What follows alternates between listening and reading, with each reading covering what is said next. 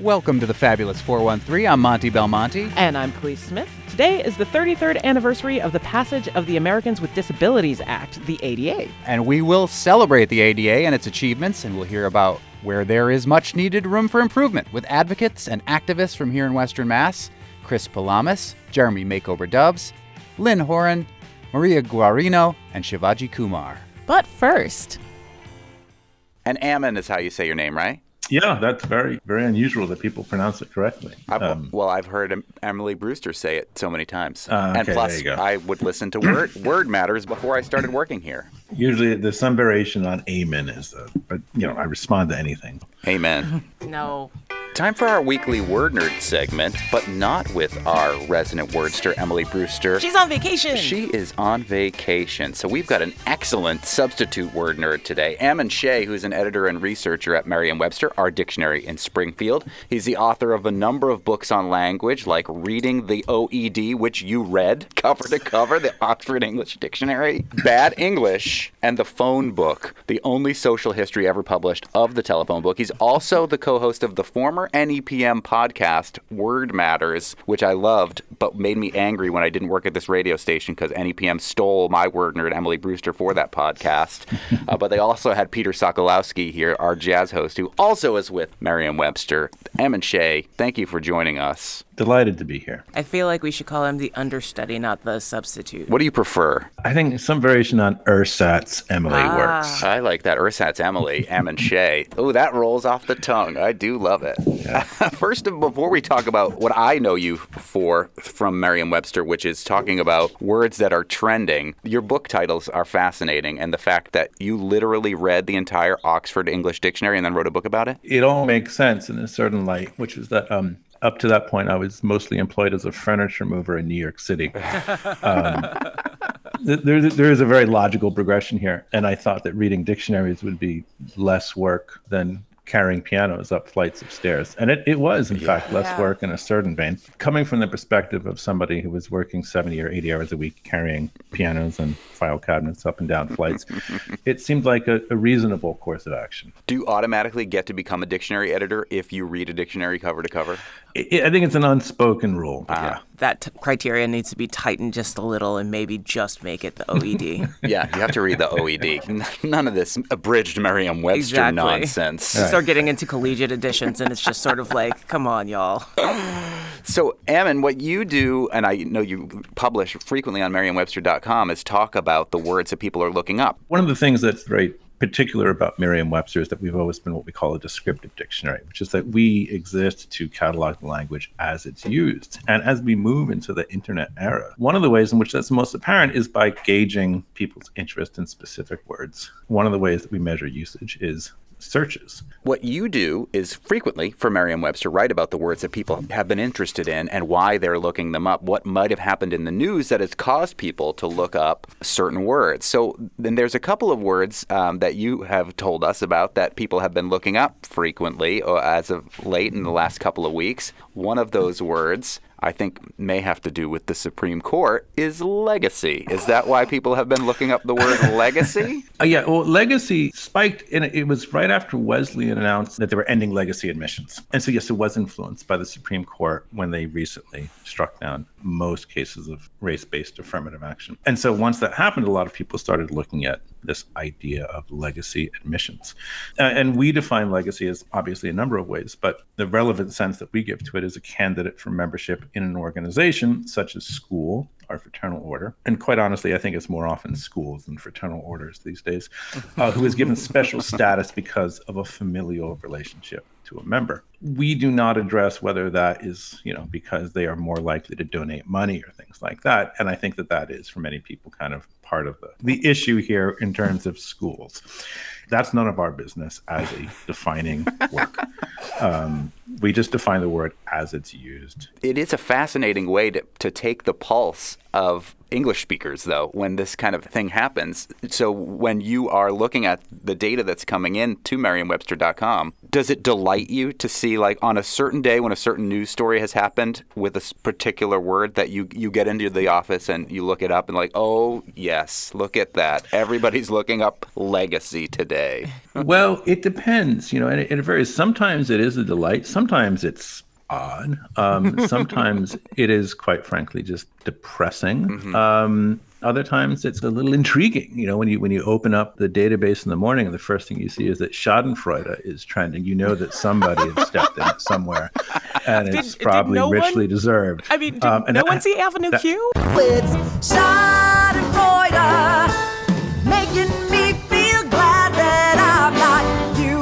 Yeah, and one of the things that's also really kind of great about the fact that things trend is that we frequently see people respond to it by saying, um, I can't believe people need to look that word up. But what this illustrates is that people do not just go to a dictionary to look up the meaning of a word because they do not know it. They go to the dictionary for all kinds of things. They want to settle a bet with their uncle, they want to find out the right pronunciation, they want to see if something is, in fact, included in the dictionary. There's a mistaken idea, I think, with many people that a word isn't real until it goes into the dictionary a word is a word is a word. If you use it as a word, you know, specific meaning, as far as we're concerned, that's a word. That doesn't mean that we're automatically going to put it in the dictionary, but putting it in the dictionary is not what confers a special status to a word. Words become words through use, not because we write them down or the Oxford English Dictionary writes them down. But for a lot of people, that's why they will go look up a word is to see if it's in the dictionary. It does help so you settle it, bets with uncles, though, if you're like, look, absolutely, irregardless is in the dictionary. I promise you. go horse, look. This is the horse he rides. Uh, I would also say that it helps with your Scrabble score because as soon as it gets in your dictionary, it's legal to use. Merriam-Webster, right. the so, official Scrabble right. dictionary. Shameless plug. Thwarting uncles and settling Scrabble scores for hundreds of years now. That's our, our tag. What are some words that surprised you or interested you that people were looking up besides legacy in the last couple weeks? A very odd one was Mashugana. I was um, going to bring this up because it was on your list. The juxtaposition of having that word and polemic in the same list of things that people are looking up was fascinating. So, so there's a columnist, a sports columnist for The Guardian, which is a London based newspaper. And his name is Daniel Harris. And he was writing about the um, Wimbledon finals and he's talking about Djokovic and Alcaraz, and he wrote, "I am in absolute awe of these two Meshuggahs. I cannot wait to see what happens next, and I have not the slightest clue as to what's coming next. These are the days of our lives, people." and and that, that kind of prompted a lot of people to look up Meshuggah because I think it wasn't entirely clear that he knew what the word meant, or mm. that he was using it in the same sense that many people use it, or that many people, in fact, just didn't know the word Meshuggah. It is not the most common word in our dictionary. It's a it's a Yiddish borrowing, mm. and we define it as a foolish or eccentric person you know, I, I, guess you could call these two tennis players foolish or eccentric people, but I myself would not use it in that way. But um, sometimes a word will come up like that and it, it, it, appears either out of context or it appears in a new context or it just is a word that people aren't familiar with. And that can drive interest in it. And that's how words change. Somebody who writes for the London Times or whatever about tennis is going to redefine what Meshuggah means because it didn't sound like it made sense to me either in that regard. Although I don't follow right. tennis, those people could be totally ridiculous. Who knows? If we're going the eccentric route, then I guess it kind of makes sense considering this year's Wimbledon has been a, a wild ride, but we can call it an extended use. You yeah. know, I mean, here's a, a classic case of this, which is maybe a little more well known than Daniel Harris's use of Meshuggah was Bugs Bunny using the word Nimrod to describe Elmer Fudd. I looked it up. It was actually Daffy Duck. Precisely what I was wondering, my little Nimrod. And up to that point, Nimrod had a, a kind of biblical application. Nimrod was the mighty hunter. Nimrod was used up to that point as word for a mighty hunter. And in this particular cartoon, Bugs Bunny is being hunted by Elmer Fudd, and he refers to him as Nimrod, kind of in a jocular fashion, one might say satirical. But after that, he kind of took on the connotation of foolish person. And so Nimrod, through semantic drift powers kind of shifted from Mighty Hunter to somebody you would make fun of. Precisely what I was wondering, my little Nimrod. I love that. this is how words can change. We're speaking with Ammon Shea, who is Ersatz Emily Brewster, our resident wordster from Merriam-Webster, on vacation. What's another word, Ammon, that you've seen trend lately that uh, piqued your interest at merriam-webster.com? A target letter received a lot of attention. And I should say that we will refer to multiple word entities sometimes as a word because it's an entity. So target. Mm-hmm. Don't write angry letters space target between letters, target- two words. Right. Yes. We are aware of the fact that there is a space between target and letter. We still call it a word, and you can too. The target letter was very much in the news, obviously, because Donald Trump, our former president, said that he had received a target letter from Jack Smith, special prosecutor who's investigating him in the January 6th case. We define it as um, a letter from a U.S. attorney saying that the person to whom the letter is sent is a target in a federal grand jury investigation. And this is a kind of recent word in our, our files. We have our, our earliest citation for this that we have. It's from 1975. And it was in a political case in which the governor of uh, Maryland, one Marvin Mandel, announced that he had received what is referred to as a target letter from Jervis S. Finney, who was the U.S. Attorney for Maryland. I feel like it's kind of a shame that Jervis has fallen aside Yeah. as, a, as a first name. It's Totally. a great name. I love that Jervis. It feels like it's uh, it's got a lot of Is it- 'cause I- heft to it, doesn't it? I mean, yes, I feel like if you're you're given the name Jervis and you decide to retain it, that law is pretty much your only option. But also, I feel like Is- it's maybe a little too close to jerk and jerk face. It is a case of what we call nominative determinism, I guess. If you're named Jervis, you really have, you know, you're not going to become a house painter. You're going to become a man of the law. But anyway, Jervis sent a, a target letter, and Jervis was not the first one to send a target letter. And I, I apologize. I'm just going to call him Jervis from now on. Okay, me too. Uh, but there was a Washington Post article in 1975 describing it. It referred to what legal observers refer to as a target letter. And so this is an interesting case of the first appearance of a word is not always occurrent with this at the same time as the first appearance of the thing. And so we always distinguish between the word and the thing in terms of when it enters the language. For instance, people were wearing t-shirts probably for hundreds of years, but we don't have the word for a t-shirt until like the early 20th century. So people have probably been getting target letters from some decades prior to 1975. We don't really know. So polemic is on your list of things that people were searching for, which is a word that I love. But why were people looking up polemic?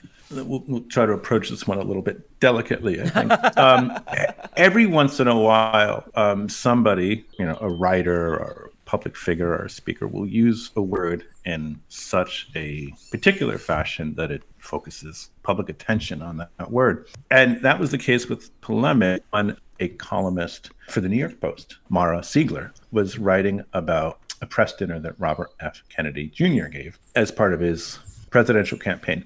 Writing for the New York Post, she used the word polemic to describe an occurrence at this dinner. And I'll, I'll just give you her quote. Page six regrets to report that a press dinner to boost Robert F. Kennedy Jr.'s presidential campaign descended into a foul bout of screaming and polemic farting Tuesday night.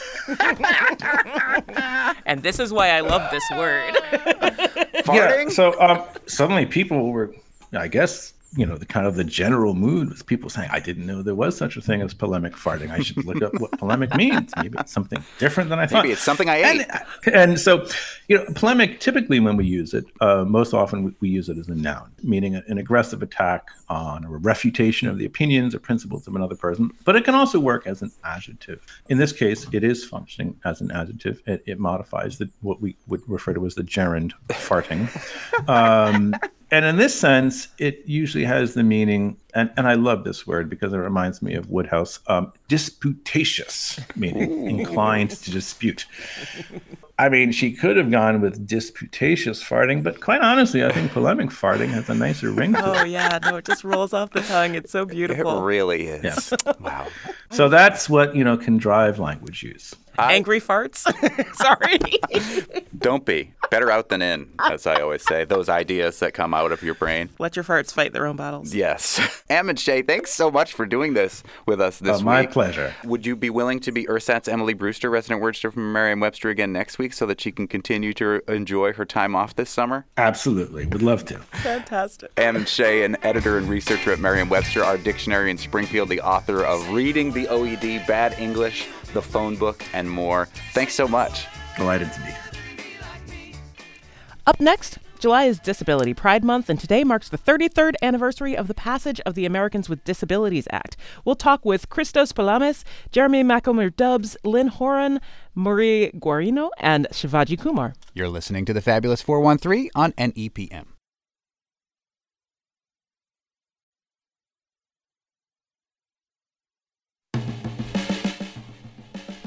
Welcome back to the Fabulous 413.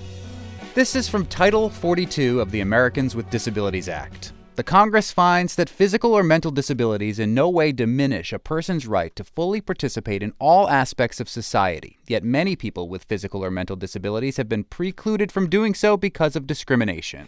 Historically, society has tended to isolate and segregate individuals with disabilities, and despite some improvements, such forms of discrimination against individuals with disabilities continue to be a serious and pervasive social problem. Discrimination against individuals with disabilities persists in such critical areas as employment, housing, public accommodations, education, transportation, communication, recreation, institutionalization, health services, voting, and access to public services. Unlike individuals who have experienced discrimination on the basis of race, color, sex, national origin, religion, or age, individuals who have experienced discrimination on the basis of disability have often had no legal recourse to redress such discrimination. It is the purpose of this chapter to provide a clear and comprehensive national mandate for the elimination of discrimination against individuals with disabilities. To provide clear, strong, consistent, enforceable standards addressing discrimination against individuals with disabilities. to ensure that the federal government plays a central role in enforcing the standards established in this chapter on behalf of individuals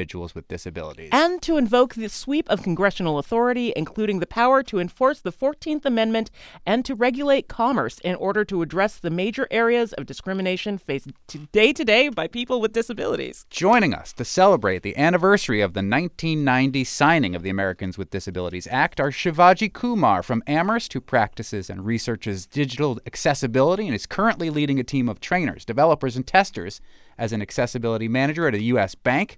He's also developing and implementing a strategic roadmap for evangelizing accessibility for internal stakeholders for the company. Florence's Christos Palames, who with his wife Judy were at the White House signing in 1990, along with a couple thousand advocates from around the country, the largest signing ceremony in history. Before the federal bill, four years in state government under government Governor Dukakis, Chris started doing trainings on the law after it was signed and went on to found the Amherst and Springfield-based Stavros Center for Independent Living. Also, he's been instrumental in developing the Vermont Center for Independent Living and currently serves as the executive director of Independent Living Resources. We're also joined by Jeremy Macomber Dubs, the chairman of the Northampton Disability Commission. He's a newly announced candidate for Ward 4 City Council in Northampton. He is a musician with the band Bunnies and has a long musical relationship with Charles Thompson, aka Black Francis, and the Amherst originating band Pixies. There is a forthcoming indie film called Tallywhacker that is largely but somewhat loosely based on his life and experiences. Maria Guarino, Guarino, I'm so sorry. Maria Guarino taught and worked in Northampton for five years. She studies disability justice at Teachers College, Columbia University, and also happens to be Jerry Dubs' campaign manager. Lyn Horan is a Holyoke based visual artist, teacher, activist, public schools art advocate, and vice chair of the Holyoke Commission on Disability, and they all join us on this day of celebration of the signing of the Americans with Disabilities Act. I will say that it was Shivaji Kumar's uh, appearance on the show a couple months ago. He told us July is Disability Awareness Month, Disability Pride Month, and that we should do something in regards to the anniversary of the signing of the ADA. And, we here- said yes. We said yes. well, I saw you at the uh, Asparagus Festival as well, and that's where uh, we began to to conspire. Thank you so much for thinking of this, Shivaji. Um, I think we should start maybe with Chris, who was at the 1990 signing. Um, what led to your being a part of that historic occasion in Washington, D.C., Christos Palames from Florence? what led to it. Uh, we had been working towards the ADA for a long, long time and in a lot of different ways. And, and Massachusetts, particularly Western Mass, has had our own history, you know, from uh, um, the reform of um, Belchertown, moving people into the community. Belchertown being a state hospital where people were institutionalized, sometimes with disabilities or for disabilities. Yeah. So in, in Massachusetts, uh, we've always been one of the states that has tried to get ahead of the curve. And uh, in Western Mass, I always believe we've done it a little better.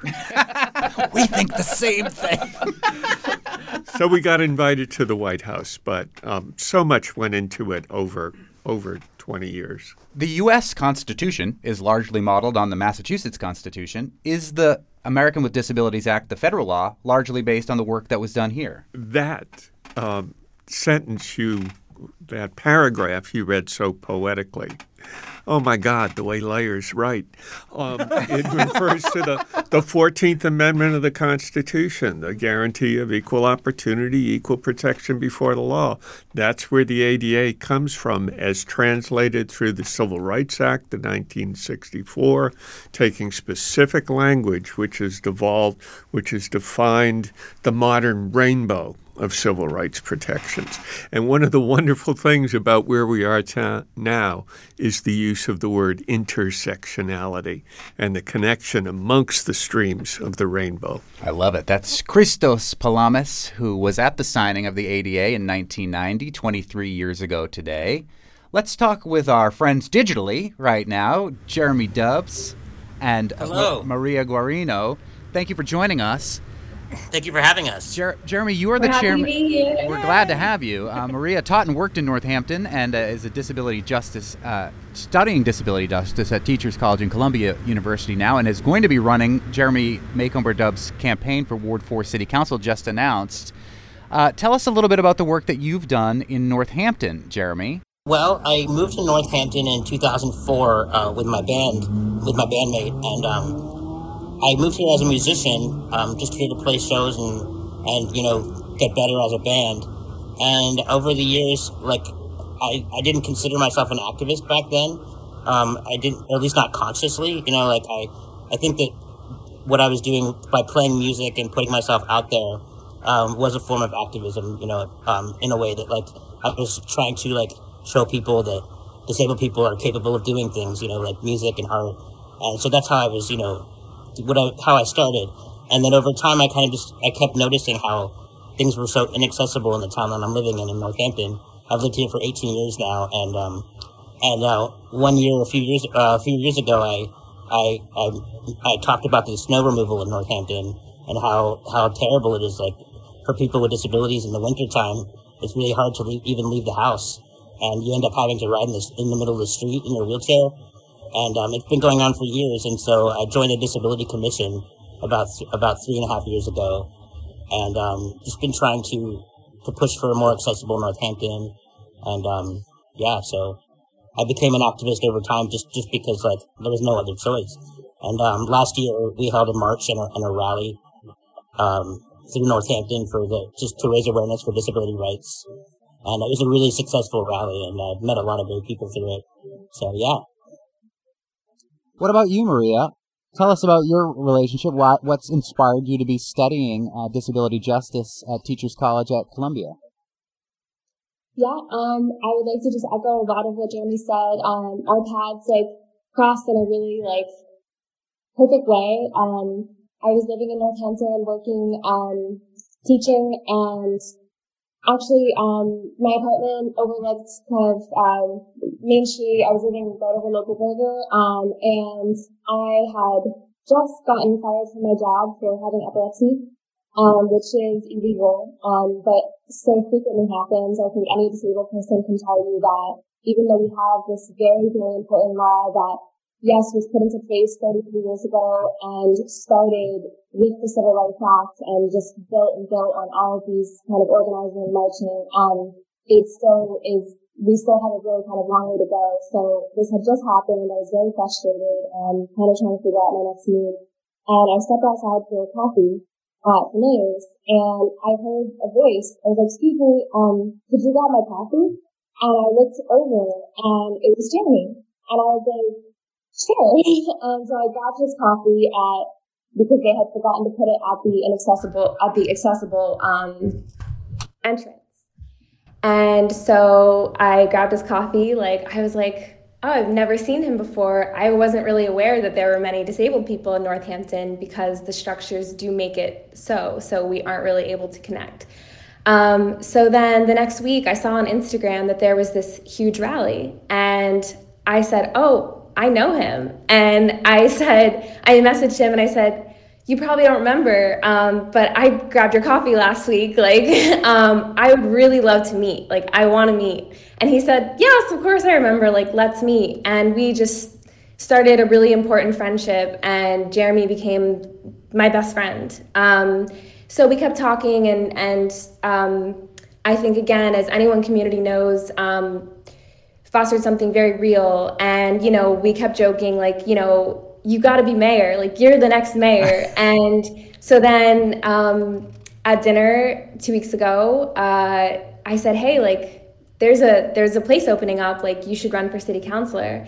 And he said, okay. So we quickly got it together in a few days. We got a few. We got the 50 signatures he needed.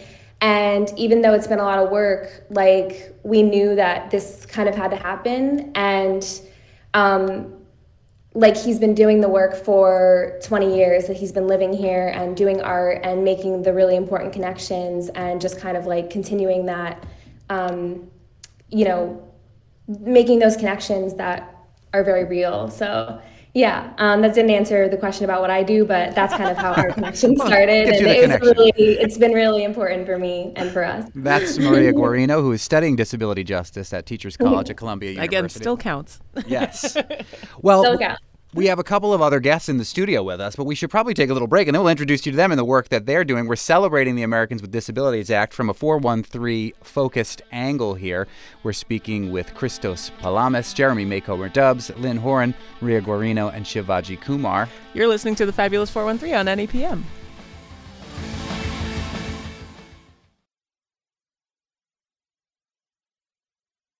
The Fabulous 413 podcast is funded by Northeast Solar, homegrown in Hatfield, Massachusetts, and providing energy savings for their customers for over 10 years. Learn more at northeast solar.com.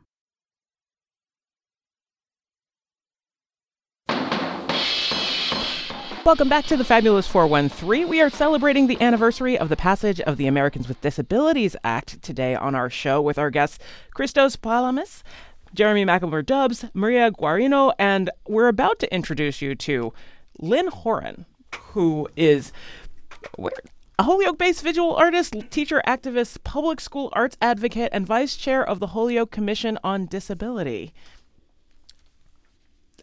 I want to say, like, you've been mentioning since you've been here, we've had a chance to talk a little bit, but I've seen a little bit of your art and you've been mentioning your struggles with MS. Like, how did you come to be? I mean, I feel like everybody in this field comes to be an advocate and activist because of just living. You have to advocate for yourself in a world that refuses to advocate for you, even with acts like this. But how has it been going being on the Commission of Disability on Disability in Holyoke?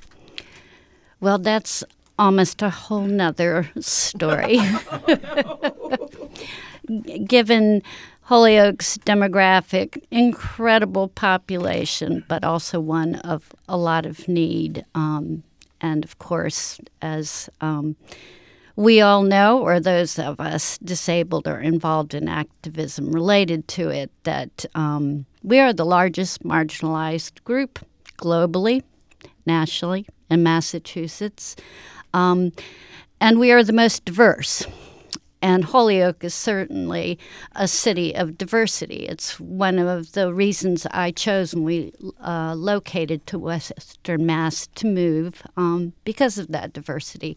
Um, and we know statistically that if you are low income, if you are Latino, if you are black, if you are Indigenous American, or if you are LGBTQ, you are more likely to become disabled. And much of that has nothing to do with anatomy as much as it does with society and discrimination. So, back to your question. Um, Holyoke has had its own history of transformations and issues with all those marginalized groups. They are also the very people that enrich my city. Um, and so we're kind of trying to pull ourselves a little more forward um, in really representing the true population that Holyoke is now. Um, in terms of the arts, um, I'm an artist that believes that art is largely autobiographical, whether you intend it to be or not. Musician, theater, visual arts. We make our work in the context of our time, our popular culture, economics, government, etc. So it has a way of seeping in. I've been doing activism in a lot of areas. Um, as you've mentioned, long before I got to that of disability, even though I've been disabled for 36 years. Since I was in my 20s, I'm now in my 60s. Um, and I think I thought it was selfish of me to go too much into a subject that was too much about me. Most disabled people, um, we learn from society that we will be accepted and not rejected by employers, by family, by lovers, by friends, etc., if we don't let it show too much. And we develop very strong personalities um, because of it, I think. Um, so that was part of my reason for coming into it late. And then because I was so interested in these other marginalized groups, I'm thinking of what Christos just said um, that um, that sort of inner um, connection, and I'm blanking on due to MS brain uh, vocabulary issues at the moment the word for transitioning across these different marginalized groups, and particularly because ours is so diverse. Um, we can't address it without addressing those things too. And while that makes it complex, it's a very good thing. That is also in my art. My art is a place where I do both. When I try to compartmentalize it, I get in trouble and there's not enough hours in the day. and that's good, that intersectionality. Don't compartmentalize it, go across those boundaries. Exactly. That's Lyn Horan, who is part of the Holyoke Commission on Disability. And the instigator of this celebration of the American with Disabilities Act today is Shivaji Kumar from Amherst, who specifically deals with digital accessibility. Thank you once again for being on the show. Tell us a little bit about ways that the Americans with Disabilities Act has improved your life in, in your time since its signing, and maybe some of the ways that you think it needs to be implemented better, especially in, where we live here in Western Mass. Sure. Um, so, thank you, Monte, for inviting me. Um, so, anything I say, it's my own opinion and not that of my current or former employers. We have uh, to say that a lot too, and we have underwriters. we have to fully disclose. Totally understand it. uh, so, um, well, I have been a beneficiary of ADA in multiple ways, and um, one of the major points uh, of that um, Civil Rights Act uh, was to provide equal employment opportunities. And, you know, um, I am uh, visually impaired.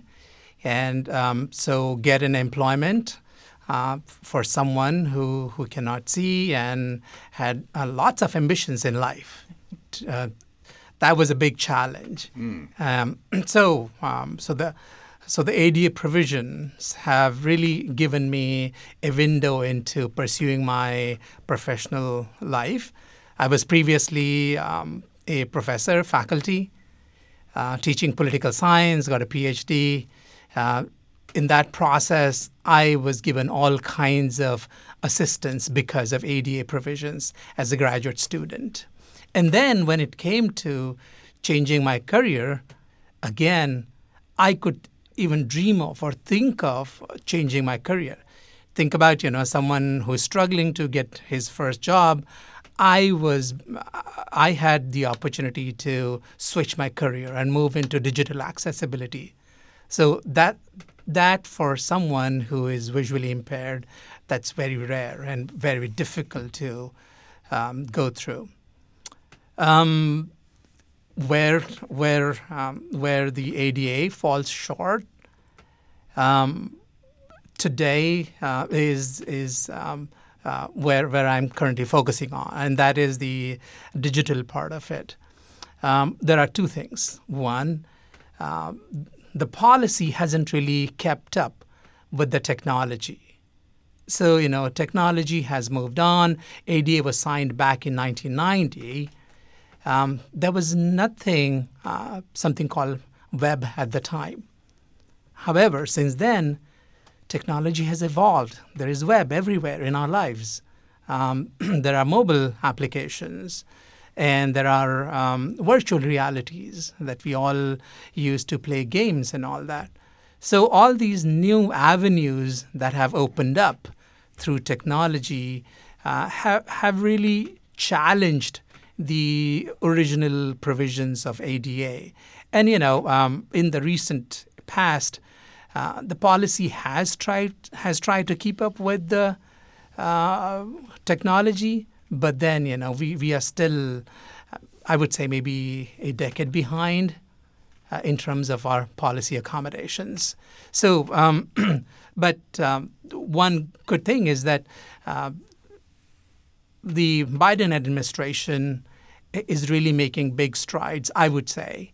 And that is that, you know, um, just yesterday, the Attorney General announced that um, they would move forward with uh, Title II of the uh, Title II of the ADA that relates to state and local governments for them to be digitally accessible.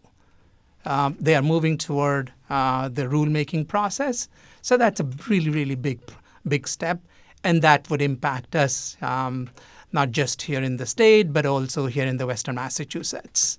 Also worth noting, and Shivaji sent me this before the show today, that Governor Healy signed an executive order establishing a digital accessibility and equity governance board.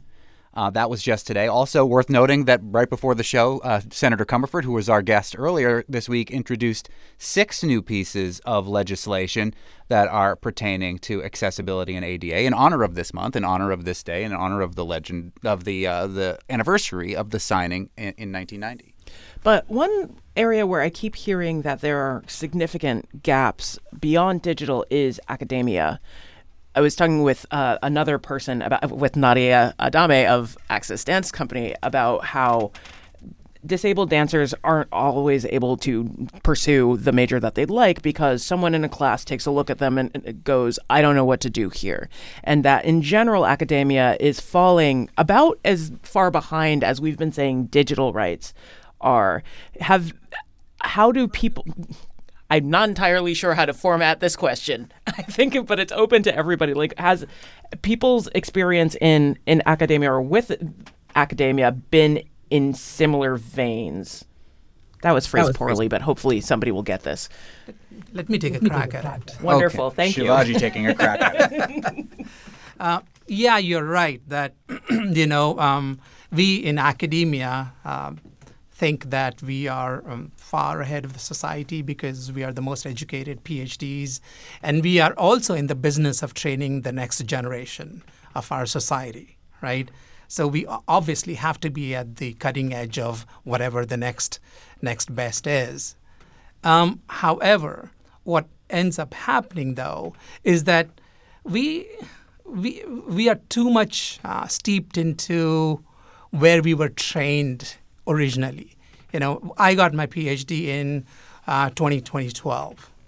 And, you know, my faculty, my professors got their PhDs in 90s. Mm. Now, the ability to move forward and keep pace with the latest changes, not just in the technology, but also in the society. Um, that's where uh, we, we sort of fall behind. And so you're right that you know um, dancers with disabilities uh, often encounter this um, stereotype or bias um, from not just from the students but also from the faculty in many ways. So I've, worked with faculty uh, to make things accessible, but and uh, and I've also been a faculty myself. Um, I encountered similar situations um, when I was going up for my job, first job, but also when I was working with faculty as an accessibility accessibility specialist. I see uh, Christos Palames is uh, also uh, a- anxious to say something about this topic. so before we take a break, what, what do you have to add about academia and accessibility? Oh, Maria has uh, something to say too. So we'll, we'll, we'll hit you both. Christos first. First, um, higher education is the royal road, right, of progress. And we've had history in the Commonwealth, and it was where I met the governor when she was Assistant Attorney General for Civil Rights. And part of the biggest was the Commonwealth had documented its own noncompliance. The first priority higher education. The studies, a lot of the things that were identified as needed years ago, still sit on the desks of that beast of bureaucracy that our incredible group of women who are now um, transforming state government need to move forward. Senator Comerford, Governor Healy, Lieutenant Governor Driscoll, our Attorney General, Andrea Campbell, who was here last week. Um, but the important thing is we can moan about who didn't get it and who didn't get it progress is a contact sport and that's why you know we try to get people to join commissions on disabilities. I wish we were turning down 8 out of you know 10 who applied to do it. We need people to get out get involved and each of us will develop because of our disability and our concerns kind of a specialty within the big picture That's Christos Palames, who was there at the signing of the 1990 ADA law, which we're celebrating today on the Fabulous 413. Before we take a break, Maria Guarino, you want to add to this conversation about higher ed and accessibility? Yeah, um, I think that we often think of disability um, as a deficit that we have, you know, within our physical bodies and minds, something that we are born with, or that happens to us from an accident, or that's genetic, something that went wrong. Um, but you know, if we look to history and how our understandings of bodies and minds have really changed over time, we might see how that really changes this very medical understanding of disability that we hold to. So, um, just really quick, a very good example of this is the diagnosis of drapetomania, which was invented by Samuel A. Cartwright before the Civil War.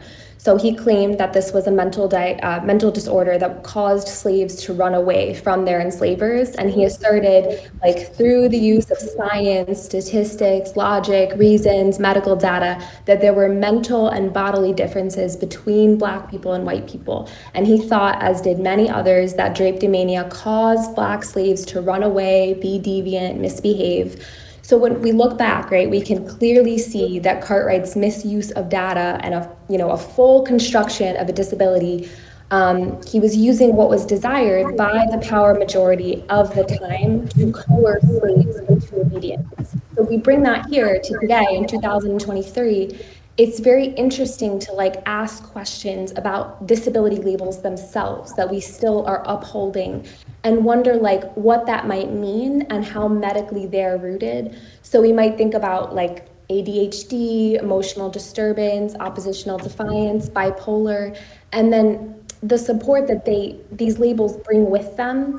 And it's very important to ask like who these disability labels aim to control who they label as disobedient, deviant, defiant, rebellious, and most importantly, deficit, which gender categories, which races, along which class division, and what that means for our schools, our workplaces, our communities. So that kind of brings me and Jeremy to say, like, disability, it's not a biological fact, and ableism is embedded in everything. Ableism affects everybody, not just disabled people. So, just really quick before your break, bringing us to the Supreme Court decision and affirmative action, which very much affects higher education. So, it's not really about the access. You know, I can tell you all about accommodations, the accommodations I don't get in my doctoral program at Teachers College, but it's more like who's not getting into those programs. It's not just about disabled people. It's about the black people not getting into the to, to the programs, the people who are not able to afford them, the GRE test. Jeremy just got his first ID ever, his first government ID ever last week. And there's a reason for that. So I think those are the kinds of questions we want to ask about the construction of disability in our society. That is Maria Guarino. More of our celebration of the American with Disabilities Act on the other side of the break. You're listening to the Fabulous 413 on NEPM.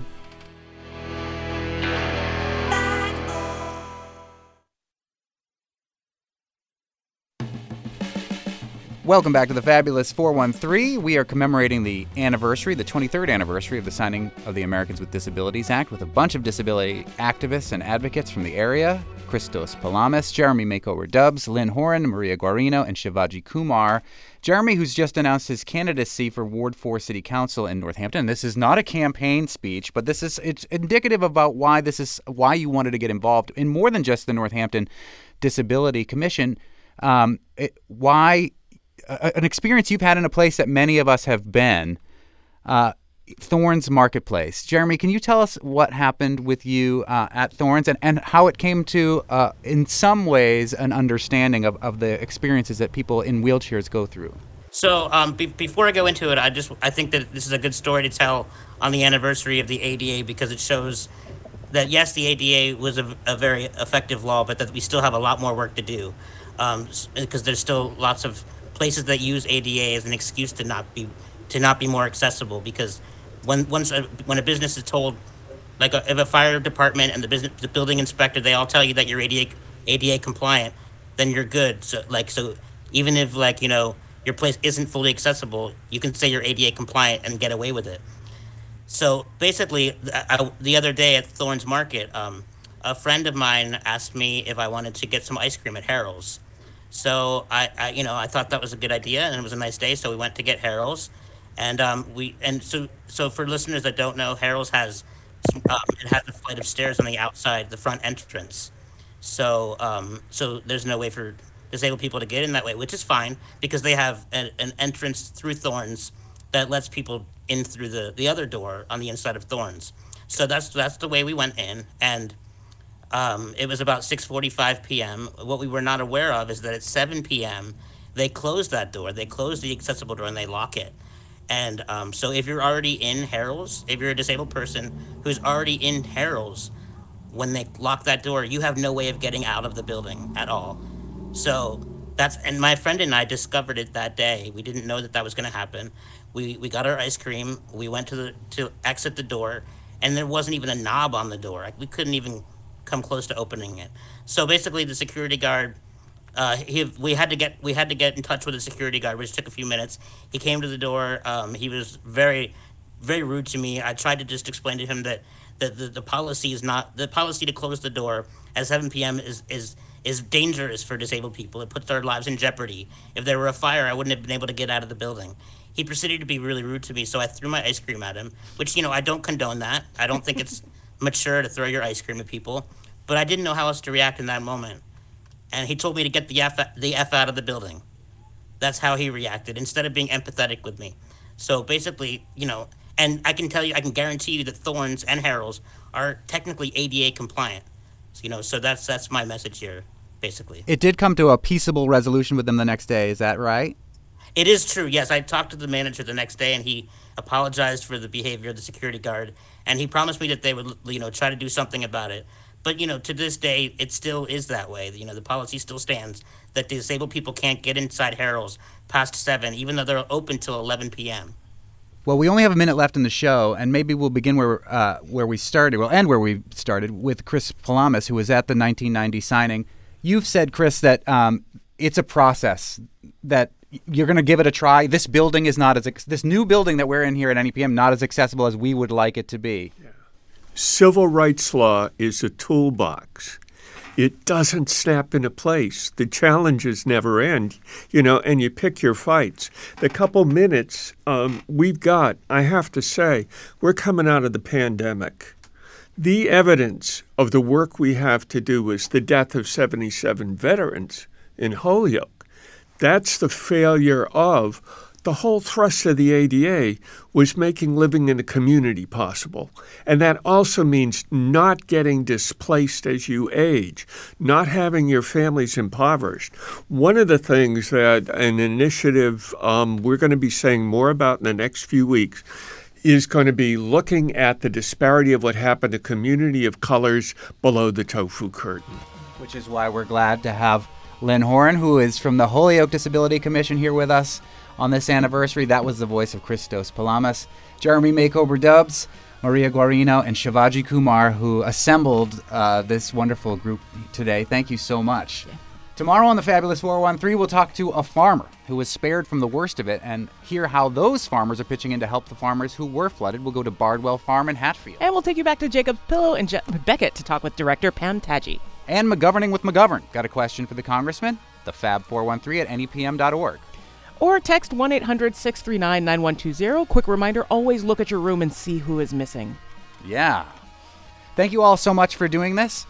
We'll see you. To- oh, I want to mention that all of the music for this part has been from Jeremy Dubs, either with his work with Pixies or with his work with Bunnies. He's an incredible musician. Go see Bunnies when you can. I'm Monte Belmonte. I'm Kaliis Smith. See you tomorrow on the Fabulous 413.